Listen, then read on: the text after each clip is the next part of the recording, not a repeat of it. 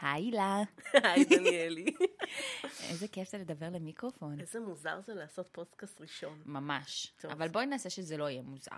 בואי נתעלם מזה שאנחנו מדברות לתוך מיקרופונים. אני אחזיק אבן ביד, ואכנס לעמוד של My Happy Place, ואציף את מה שעבר עליי השבוע. תספרי. אז השבוע אה, עשיתי, אה, התראיינתי לכתבה אה, בנושא, תנחשי באיזה נושא. הקפאת ביציות. דינג דינג דינג. נכון מאוד. ונשאלתי שם שאלה אה, ששואלים אותי הרבה האמת בהקשר של אה, רווקות. אה, אם אני לא בררנית. בטח שאת בררנית. ואני מודה שלרגע אה, עמדתי מול השאלה הזאת במין תחושת אה, אשם כזאת של אני, בררנית, והתחלתי לשלוף את כל המקרים בהם לא הייתי בררנית במהלך השנים האחרונות, שאפילו שמתי את עצמי במקום לא בררן, כדי שלא יוכלו לבוא ולהגיד לי, אה, את רווקה כי את בררנית, וזה מי אה, באמת אה, להסכים לשידוכים מאוד אה, מופרכים, כמו אימא של בחור שהתחילה איתי בפייסבוק, שבזמנו לא ידעתי שהיא אימא שלו, הציעה איזה בחור ל- ל- לשידוך ו- וזרמתי, כי כדי להגיד, הנה, תראו, אני יוצאת עם אנשים שהם מסדרים לי בפייסבוק, אני הכי לא בררנית. יכולת להיות עוד פחות בררנית ולצאת איתה. זה בכלל היה יכול להיות, הנה, אני לא בררנית. נכון, היא עדיין. שולחת לי הודעות, אולי זה עוד. יכול לקרות. אה, אבל אה, באמת המקום הזה של, אני מרגישה שהרבה פעמים אני צריכה להצדיק את, ה, את השלב הזה שאני נמצאת בו בחיים שלי, שעדיין שאני מדברת על זה שאני רוצה זוגיות, ומצד שני, איך זה שאת לא בזוגיות, אם מציעים לך הרבה שידוכים ואת יוצאת לדייטים, אז איך עד היום לא, אה, אני אגיד, אה, לא התפשרת? מצאת? אה, זה לא התפ- התפשרת? התפשרת, כאילו, או, או, או, או, כי כנראה את בררנית. ולרגע אני קצת הרגשתי קווץ' בבטן כזה של, וואי, אני, אני בררנית? רגע, איך אני, אצד, איך אני אה, אצדיק שאני לא בררנית? ו... אז איך אני אצדיק את זה שאני... קודם כל, למה אנחנו בכלל צריכים להצדיק בפני אנשים זרים יותר או זרים פחות את המניעים שלנו ואת הערכים שלנו? כאילו, קודם כל, באמת אני שואלת הכי ברצינות, מה זה עניינו של מישהו, אה, למה אנחנו בסיטואציה מסוימת? זה נכון כ... כשאת אומרת את זה, זה נשמע מאוד הגיוני, אבל בסופו של דבר אנחנו באמת חיים בחברה מאוד uh, חטטנית. שאת uh, מוצאת עצמך, הרבה פעמים צריכה להצדיק את הבחירות שלך. וזה נכון, אני מסכימה איתך, זאת עבודה פנימית ש... שאני צריכה לעשות כדי בכלל לא לתת לדברים האלה לגעת בי, אבל, אבל אז זה נוגע בי. ו... אני חושבת שזה נוגע בנו במקומות שעוד לא בחרנו עם עצמנו עד הסוף. זאת אומרת, אם נגיד היו אומרים לך, אה, למה את כותבת? למה את עיתונאית? אין בזה כסף, לכי להייטק. מה, את לא, את לא. רוצה כסף בחיים? אז יכול להיות שהיה לך יותר קל לענות, כי זאת אה, החלטה שעשית עם הרבה מאוד אה, מחשבה, ואת אה, מאוד יודעת בבטן אה, מה נכון לך, וכנראה שלא נכון לך לשבת כל היום ולבדוק תוכנות, או לתכנת, או משהו כזה. אז מאוד ברור לך איפה אפשר להסכים, לא להסכים, ולעבור הלאה, נכון? נכון, אני מסכימה איתך שבבחירות שאני יותר אה, שלמה איתן, אז אני הרבה יותר אה, יודעת, אה, יש לי את התשובה הזאת בשלוף, ואני כאילו גם עומדת מאחוריה בפה מלא, ואי אפשר להתקיל אותי, גם אי אפשר לערער אותך. ואי אפשר לערער אותי. אז בעצם את אומרת שהחוויה, השאלה הזאת על בררנות מערערת אותך, קודם כל את אומרת שהיא מערערת אותך, נכון? מערערת אני אותי, צודקת? אוקיי. לחלוטין. ואני אומרת שהיא מערערת אותך כי אף פעם לא החלטת במודע להיות בררנית. אמ, ואז בעצם כשמישהו אומר לנו את זה מבחוץ פעם ראשונה, כאילו אנחנו לא שומעים את זה מבפנים, אנחנו שומעים את זה מבחוץ, אז אה, אנחנו צריכים לענות לו במקום לענות לעצמנו. אז קודם כל, אנחנו לא צריכים לענות לאף אחד חוץ מלעצמנו. אז אני שואלת אותך עכשיו, מתי, מה זה בררנות בכלל מבחינתך? מה זה בררנות לדעתך? אז זהו, שכאילו, אני מרגישה שבהקשר הזה, לבררנות יש איזשהו טעם לוואי מאוד שלילי כזה, אבל מה זה שזה בהקשר? אומר, בהקשר של זוגיות נגיד. לא, לא, לא, לא, לא. אוקיי, אני עוצרת אוקיי, אותך אוקיי. בכוונה. אוקיי. אני עוצרת אותך כי אני אומרת, האם זה ייתכן שמילה תהיה כשנוח לנו שלילית וכשנוח לנו חיובית? כאילו, אם אני הולכת לשוק ורוצה קילו עגבניות, ואני בודקת אותה אחת-אחת, זה לא בררנות? זו בררנות. אבל זה לא טוב להיות בררן. כאילו, קחי קילו עגבניות שהירקן נותן לך, סתמי את הפה, תבואי הביתה, תראי רקובות, תגידי לא נורא, מתפשרים בחיים, מה קרה? אז איך מילה הופכת להיות מתישהו חיובית ומתישהו שלילית? איך? לא, אני באמת, אני באמת שואלת את זה הכי דוגרי, כאילו, באיזה קטע? כן, כשנוח אבל- לכם בררנות זה חיובי, וכשלא נוח לכם זה שלילי. למה זה בסדר על עגבניות שמחר בבוקר כבר לא יהיה לי מה יהיו, לעשות איתן. יהיו במעי הגס שלי, אה, למה זה בסדר להיות בררן בשביל עשרה שקלים וקילו עגבניות, או כמה שעולה קילו עגבניות, אלעד יהרוג אותי עכשיו. וזה לא בסדר להיות בררן על אחת ההחלטות הכי גדולות שאת הולכת לעשות בחיים שלך, על הבן אדם שאת רוצה לבלות איתו מאותו רגע שאתם נפגשים ועד נשמתך, האחרון, נשימתך האחרונה, למה זה לא בסדר? זה בסדר גמור, סליחה, אני בררנית ואני אוהבת את זה. אוקיי. אבל השאלה שלי, האם יש בדבר הזה מקום כן להיזהר? כאילו, האם יש בררנות יתר? אוקיי. בררנות יתר בהן- בעיניי זה כבר אה, זהירות, אוקיי? ואיזושהי מגננה, ופה השאלה היותר עמוקה היא, האם בן אדם באמת רוצה להיות בקשר אינטימי, וזה רק הוא יכול להגיד.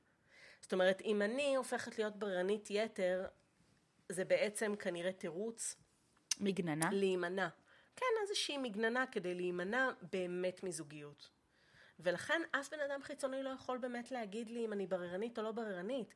זה יכול להיראות מבחוץ שאני בררנית, אבל אם זה בא מתוך מנוע פנימי שאני אומרת, אני לא אוכל להיות עם בן אדם כזה וכזה, אני לא אצליח להחזיק איתו יותר משנה, אז אני יודעת שאני בוררת כדי לבחור נכון.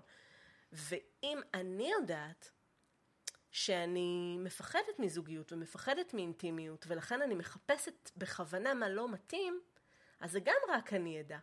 זה לא משהו שאפשר לדבר עליו מבחוץ, זה לא משהו שבטח ובטח לא איזה בן אדם שמראיין אותך, או שפוגש אותך לעשר דקות, או כותב לך אה, הודעה פרטית באינסטגרם, יכול לדעת. אנחנו לא יכולים לתת את הכוח שלנו על בחירות בחיים, בטח לא בחירות כאלה גדולות, לאנשים שהם לא במעגל הראשון שלנו. זאת אומרת, אנחנו צריכים להבדיל בין האנשים שמכירים אותנו ודעתם באמת חשובה לנו, לבין האנשים שרואים איזושהי הצצה לחיים שלנו, או שהם מכירים אותנו קצת יותר מרחוק, אה, ולא תמיד יודעים מספיק בשביל לתת לנו עצה. כן, וזה כבר התפקיד שלנו לדעת מתי אה, להציב גבול. נכון. במקום הזה של אה, מה אנחנו מעוניינים לשתף. אני חושבת שבגלל זה מאוד קשה לי עם השאלות האלה, כי הגבול שלי הוא כאילו מאוד לא ברור. מצד אחד אני מאוד משתפת את החיים האישיים שלי, את הדברים שנוח לי בהם, כמו החלטה להקפיא ביציות שאני מאוד שלמה איתה, אז אין פה בכלל, אה, אי אפשר בכלל להתקיל אותי בשאלות, כי אני... אני לא חושבת שזה הדבר הכי מושלם בעולם ואין לו אה, באמת אה, צדדים אה, פחות, אה, נגיד, משתלמים או, או טובים, אבל אני מאוד שלמה עם מה שעשיתי ובגלל זה אין לי בעיה לענות על כל שאלה בנושא. אבל אז פתאום כששולפים את, ה, את המקום הזה של, אה, אז את לא. חושבת שאת, אה, למה בכלל להגיע לגיל 35 ולהקפיא ביציות, את לא חושבת שאת אולי היית אה, בררנית בדרך? אז פתאום זה כזה, יש פה איזה משהו מכווץ. אני מבינה, אני באמת מבינה את זה, ואני חושבת שפה זה, זה התהליך הוא תהליך אישי, ואני חושבת שבשביל לדעת אה, לבדוק עם עצמנו, אם הבררנות שלנו היא ממקום אה, ששומר עלינו ועוזר לנו לעשות בחירות שבאמת יחזיקו מעמד, אנחנו צריכים להבין את הקריטריונים שלנו, ולמה יש לנו אותם. זאת אומרת, בוא נגיד שאם אני בחורה הטרוסקסואלית, ואני בגלל זה בוחרת קודם כל לברור גברים מנשים ולהגיד אני רוצה לצאת עם גבר, אז אה, זה נורא ברור, אבל זה גם בררנות. נכון. ואם אני דתייה, אה, שומרת אה, מסורת פלוס, ואני רוצה לצאת עם בחור שהוא שומר שבת, זה גם נורא הגיוני. אז אה, אם זה קריטריונים הגיוניים, מתי זה הופך להיות קריטריון לא הגיוני? מה ההבדל? אם אני יודעת שאני חייבת מישהו שישמור איתי שבת, אה, האם זה לא לגיטימי באותה מידה לרצות מישהו שאני אמשך אליו? שאני ארצה לעשות איתו סקס גם אחרי 20 שנה? שזה אגב גם שאלה שעולה המון, אמ, שאת יודעת, עם הזמן אנשים אה, הרבה פעמים אומרים, אה, להיות, לבחור מישהו, כאילו בגלל אה, תשוקה או משיכה, זה קריטריון שאפשר לוותר עליו, כי בסופו של דבר התשוקה חולפת ונשארים עם אה, חברות. אם נשארים עם חברות, אז תתחתני עם החברה הכי טובה שלך. שזה גם משהו שתודי שאת שמעת בטוח פעם או פעמיים. שמעתי הרבה פעמים, אבל אני באמת לא מבינה למה צריך לבחור. תראי, אני מאמינה גדולה בזוגיות. אני נשואה כבר מעל שני עשורים. באמת, זה כבר דרך יפה. חמסה, חמסה, חמסה, חמסה. כן. אה, בינתיים זה עובד, וזה עובד בגלל שאני באמת הייתי מאוד בררנית. ולי היה חשוב שהבן זוג שלי יהיה החבר הכי טוב שלי, והיה לי חשוב שזה יהיה מישהו שאני אמשך אליו, והיה לי חשוב שיהיה לנו אה, מחנים משותפים רחבים, כי ידעתי שאני בן אדם לא חברותי, אין לי עכשיו עשרים חברות שיפצו על המקום הזה, אני טוטאלית, אני צריכה בן אדם אחד שיהיה מסוגל להיות הכל. עכשיו, יש נשים שזה בכלל לא מה שהן מחפשות. יש נשים שמחפשות, אה, שיש להן, אה, אני שומעת את המושג הזה הרבה, אה, יש לי את בעלי ויש לי את אשתי. מכירה את זה? לא. לא? כן, יש לי את אשתי ויש לי את בעלי. ועם אשתי אני מדברת על דברים שאני לא מדברת עם בעלי. הכל לגיטימי, זאת בחירה לפי הטעמה. נכון. אז אם מראש סקס זה לא משהו שהוא חשוב לך בחיים, ואת אומרת, וואלה, גם ככה, לא מרגישה שיש לי חשק מיני גבוה, לא, מת... לא משהו שמעניין אותי, זה משהו אחד. אבל לחשוב שהיום את בן אדם מיני, שנהנה מ- מאינטימיות מינית, ולא משנה איך תרצו לקרוא לזה, ואני מצפה שזה יעבור לי עוד עשרים שנה, זה קצת ילדותי. כאילו בואי תסתכלו על מריל סטריפ, אה, יש כל כך הרבה סרטים היום על, על גיל שפעם היינו קוראים לו הגיל השלישי, שזה אפילו גילי 70 של אנשים שעושים סקס, נהנים מסקס, נמצאים במצב פיזי נהדר, מתי כאילו אני אמורה לחשוב שסקס יפסיק להיות לי חשוב? אם הוא חשוב לי היום, יש סיכוי מאוד גדול, סביר, שהוא יהיה חשוב לי גם עוד 20 שנה, אז למה לוותר על זה היום? כן, כי אני חושבת שאיפשהו העניין הזה של אה, לוותר, סתם, אני בתור מי שיוצאת לדייטים הרבה וזה, לוותר על ה... כאילו ה, על, על הפוטנציאל של להכיר מישהו כי אין משיכה, פתאום נתפס כמשהו מאוד רדוד ושטוח. ואני, אותי את לא צריכה לשכנע, מבחינתי משיכה זה משהו שהוא כאילו... זה deal breaker, כאילו אם, אם אני מגיעה לזה וקולטת שאין שם את הדבר הבאמת מאוד אה, אפילו פרימיטיבי כזה מבפנים, שאפילו לא, לא רציונלי והוא לא קיים, אני אישית לא מאמינה שזה פתאום יכול... יכול להיות שזה יהיה בבדיקה, יכול להיות שאני לא אבין עד הסוף, ואני כן אתן לזה צ'אנס ועוד דייט ועוד דייט, אבל מלכתחילה אם אין שם כלום, קשה לי להאמין שפתאום זה נוצר. ולפעמים אני אומרת לך בכנות, אני מרגישה המון אה, רגשות אשם לוותר על מישהו שהוא על פניו נראה... אה, כזה אחלה ו- ו- וכיף ונחמד וסך הכל היה נעים. כאילו, אני אגיד לך את האמת, הדייטים הכי קשים שלי, הם לא הגרועים ביותר ולא הטובים ביותר, הם אלה שהם בין לבין, שהם כאילו כזה נחמד, אבל אני לא מרגישה את זה. ואז יש שם המון ביקורת על אולי אני בררנית מדי, אולי אני פוסלת על דברים שהם, על קריטריונים שהם מאוד uh, שטחיים. למה, מה הופך קריטריון ליותר שטחי ופחות שטחי? זאת שאלה. שאני באמת אה, שואלת, כי אני לא מסכימה עם זה. אני חושבת שקריטריון הוא קריטריון. אה, גם להגיד שהקריטריון שלי זה שהוא יהיה גבר, זה שטחי. כאילו, זה כרומוזומים. מה, מה כל כך עמוק פה? אה, יש נשים שמרגישות שהבן זוג שלהם, לא יודעת, חייב להיות משכיל. למה זה לא קריטריון שטחי? מה, חסר אנשים חמודים שאין להם תואר ראשון? למה, זאת אומרת, מה הופך קריטריון לשטחי או לא שטחי. אז באמת, תחשבו על זה שנייה. אני, אני רוצה שתנסו להבין שמה שהופך אותו לשטחי זה הביקורת של הסביבה, כי זה כנראה קריטריונים שלכם הם חשובים ולאנשים שסביבכם פחות. והדרך שלהם להגיד לי זה לא חשוב, זה להגיד שזה שטחי. אוקיי? זאת אומרת, זה לא באמת משהו שהוא אמת מוחלטת ו- וחד משמעית. פשוט, אם אני יושבת עם חברה, ושתינו רווקות, ושתינו אה, מחפשות את אותו הדבר, אז אנחנו נסכים על הקריטריונים שלנו.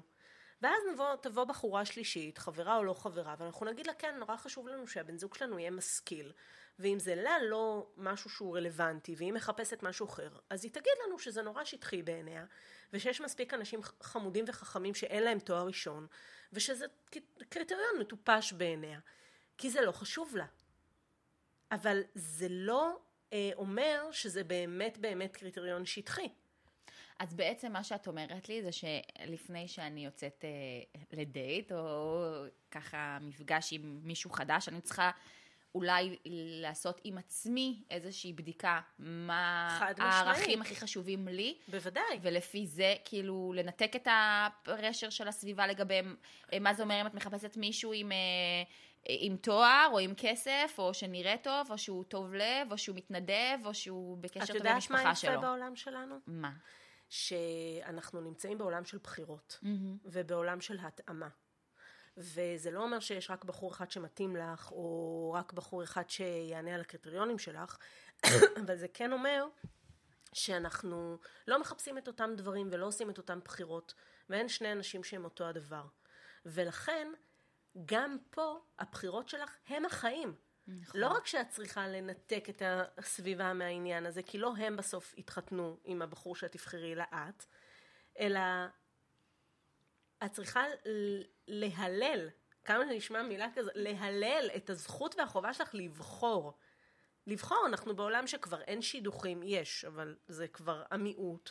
אנחנו בעולם של אנשים שלא מתחתנים אחרי דייט ראשון. אנחנו בעולם של אנשים שבוחרים איך הם רוצים לחיות, את מי הם רוצים לאהוב, לאיזה אינטרוולים, לא כולם אפילו הם אה, מונוגמים. כאילו יש כל כך הרבה צורות של אהבה בעולם הזה. למה לא לבחור? למה קשה לנו באמת לבחור?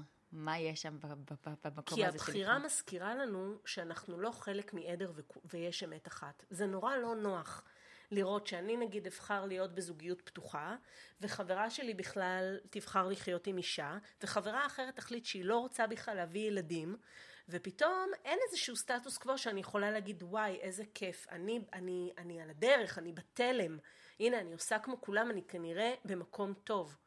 לא, אין את זה. וזה נורא מלחיץ ונורא מאיים, אבל זה היופי, היופי הוא שאנחנו יכולים לבחור מה נכון לנו, מי נכון לנו, עם מי אנחנו רוצים לבלות את החיים שלנו. אנחנו לא אמורים ליישר קו עם אף אחד. ומה עם המקום הזה בבחירה שמוותר על דברים אחרים? אולי גם זה חלק מהקושי, לא? כי ברגע שאני בוחרת במשהו, גם אם אני הכי רוצה אותו בעולם, אני בעצם גם אה, לא בוחרת בהרבה דברים אחרים. בהחלט, את בעצם אומרת שאנחנו בוחרים במחירים. כי אין בחירה שאין לה מחירים, אבל זה חלק מה... מה... בעיניי זה גם חלק מהיופי, כי זה מגדיר אותנו. זאת אומרת, אם אני עכשיו נכנסת לזרה, כן, ואין מחירים על שום דבר, למה שאני לא אקח את כל החנות? למה לא? אבל אז מי אני? מה אני? מה, מה מגדיר אותי? אנחנו מוגדרים על ידי הבחירות שלנו, וברגע שיש מחירים לבחירות שלנו, זה עוזר לנו לתעדף. אם יש לי 100 שקל בכיס, אני בוחרת על מה יותר חשוב לי להוציא אותם, ודרך זה אני מגדירה את עצמי. אז אם אני בוחרת בחור מסוים, אז אני דרכו מוכנה לשלם את המחיר של לא להיות עם אף אחד אחר, כי הוא התעדוף שלי. זה גם מגדיר אותי. ובאיזשהו אופן גם הרווקות שלך מגדירה אותך היום. זה שלב. זה מגדיר שאת מעדיפה לא להתפשר, שאת מעדיפה להיות בררנית, כי זה מי שאת. כי את לא תהיי בזוגיות בכל מחיר. ויכול להיות שיש אנשים שזה כואב להם לראות את זה. זה עניין שלהם, והם צריכים לשאול את עצמם למה זה כל כך כואב להם לראות את זה. אבל זה חלק ממי שאת. אז המחירים האלה מגדירים אותך. ואני חושבת שיש עוד איזשהו משהו, אמ, שההבנה היום, שכבר, את יודעת, משהו שאני בוחרת היום, אולי לא יתאים לדניאל של עוד חמש שנים ועשר שנים, ואולי גם מפה החשש לבחור. שאם היום... אה, אה, מאוד חשוב לי, לא יודעת מה, משהו מסוים, לא כל כך מצליחה לחשוב על איזה, אה, בוא נגיד בהתייחס למה שאמרת, באמת את, ה, את מערכת יחסים זוגית שיהיה בה את ה- את התשוקה הזו, אז אולי בעוד אה, עשר שנים אני אתחרט ואני אגיד, לא, יותר חשוב לי שתהיה חברות. כאילו, אולי, אולי גם זה משהו שקצת אה, מקשה על הצורך לבחור. אבל אז זה מחזיר אותי למה שאמרת, שלמה צריך או-או, אפשר גם וגם. אני חושבת שנכנסות פה כל כך הרבה, אה, נכנסים פה כל כך הרבה מניעים ופחדים, כי, כי מה שאת עכשיו העלית זה בעצם הפחד להתחרט? ודאות. מחוסר ודאות. כן, זה אותו דבר. אה, פחד את יודעת, מחוסר את מדברת ודאות. איתי על עוד עשר שנים, מה, מי יודע איפה נהיה עוד עשר נכון. שנים? אם את היית מסתכלת לפני שנתיים או שנה וחצי והיינו היו אומרים לך שכל העולם יהיה בסוג של סגר כללי, אה, יכולת להתכונן לזה? יכולת... תקשיבי, אין לנו ביטחון ואין לנו ודאות בחיים האלה. זה שני מנועים שקריים שהרבה פעמים אה, מנהלים אותנו, וזה מתקשר למה שאמרתי מקודם על העניין של העדר. Mm-hmm. כאילו, העניין הזה של לעשות כמו כולם, ללכת לבית ספר, לעשות בגרות, ללכת לצבא, לעשות טיול אחרי צבא, אה, למצוא כבר בחור, להתחתן. עבודה טובה, כל זה, זה בעצם לנסות למצוא איזושהי ודאות וחוויית ביטחון שעשיתי החלטות נכונות, כי כולם מחליטים את זה. אז אם כולם עושים ככה, אז כנראה שזה הדבר הטוב. זה, זה ביטחון שקרי, זה, זה ודאות שקרית. כי יש בזה גם משהו שאין פה אחריות אישית. כי אם עשיתי כמו כולם, אז... אז, אז, אז אם לא טוב לי, אז אני... אם לא טוב לי, אז, זה אשמת החברה. לא יודעת, ככה כן. זה, אבל אם, אתה, אם בחרתי אחרת, וחס, ולא יודעת, וזה לא הצליח לי, או משהו לא הסתדר כמו, כמו שרציתי, אז יש פה אחריות אישית של... אבל את ככה, אז אולי כאילו... כן. כמו שאומרים לי, נכון. את, את, את בררנית, בגלל זה את uh, עדיין רווקה בגיל 35. כן, זה, זה- זה אחריות שאני, זה הבחירה שכאילו אני צריכה לקחת עליה אחריות, נכון. כי לא התחתנתי לפני עשור. נכון. אבל האמת האמיתית יותר היא שכל אחד שבוחר להתחתן, או נכנס לעבודה חדשה, או משקיע כסף במשהו, אה, לא יכול לדעת מה יביא מחר. Mm-hmm. ויש מספיק זוגות שמתחתנים ואחרי שנה מגלים שזה לא זה, ויש מספיק אנשים שמקבלים את עבודת חייהם, שהם בטוחים שזה עבודת חלומותיהם, והם מגלים אחרי שנה שזה לא זה. והשקעות שאמרו, אין, ככה אני אעשה את המיליון הראשון שלי ונשארו בלי כלום. האמת היא שאין ודאות במילא. והשאלה היא, בסוף היום, אם אנחנו רוצים לחיות את החיים שלנו, עם הערכים שלנו, וזה אומר לבחור ולברור מתוך המציאות את השבילים שנכונים לי, או שאנחנו רוצים לחיות חיים גנריים, ולהגיד, כולם עושים ככה, אז גם אני אעשה ככה, ואם יצא לי לא טוב, אז אה, וואלה, יהיה לי חיבוק מכולם, כי אף אחד לא יבוא ויגיד לי, אה, הנה, זה מה שקורה למי שיוצא מהעדר. יש לך איזושהי עצה אה, ש... איך להתמודד עם החוסר ודאות? אני חושבת שזה לפודקאסט אחר. את אומרת, אנחנו צריכות להיות בררניות, דניאל, בחרנו נושא. בחרנו נושא, בואי, let's stick with it. אוקיי, אז יש למה לצפות. יש למה לצפות, כן. חוסר ודאות זה יהיה... זה נושא שלם בפני עצמו. באחד המפגשים, באחת השיחות הבאות, כן. בסדר. בינתיים אני באמת חושבת שאם אנחנו רוצות לסכם את השיחה הזאת ולהביא אותה לאיזושהי הבנה, זה שבסוף זה החיים שלכ... שלנו, של כל אחד ואחד מאיתנו, וגם אם נעשה מה שמיליון אנשים אחרים אומרים, אה, לא מחייב שהתוצאה שלנו תהיה כמו שלהם, ולכן באמת כדאי שכל אחד ידע מה חשוב לו, אה, ויעשה בחירות שהוא מסוגל לשלם את המחירים עליהן. ו...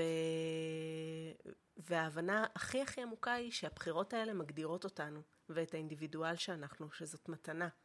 זה לא משהו שלילי להיות אחר. טוב, לי יש שיעורי בית להיום. תודה רבה לך, הילה. תודה. בכיף. בואי, בואי נלך להיות בררניות קצת. בואי נברור, בואי כן. נלך לברור דברים.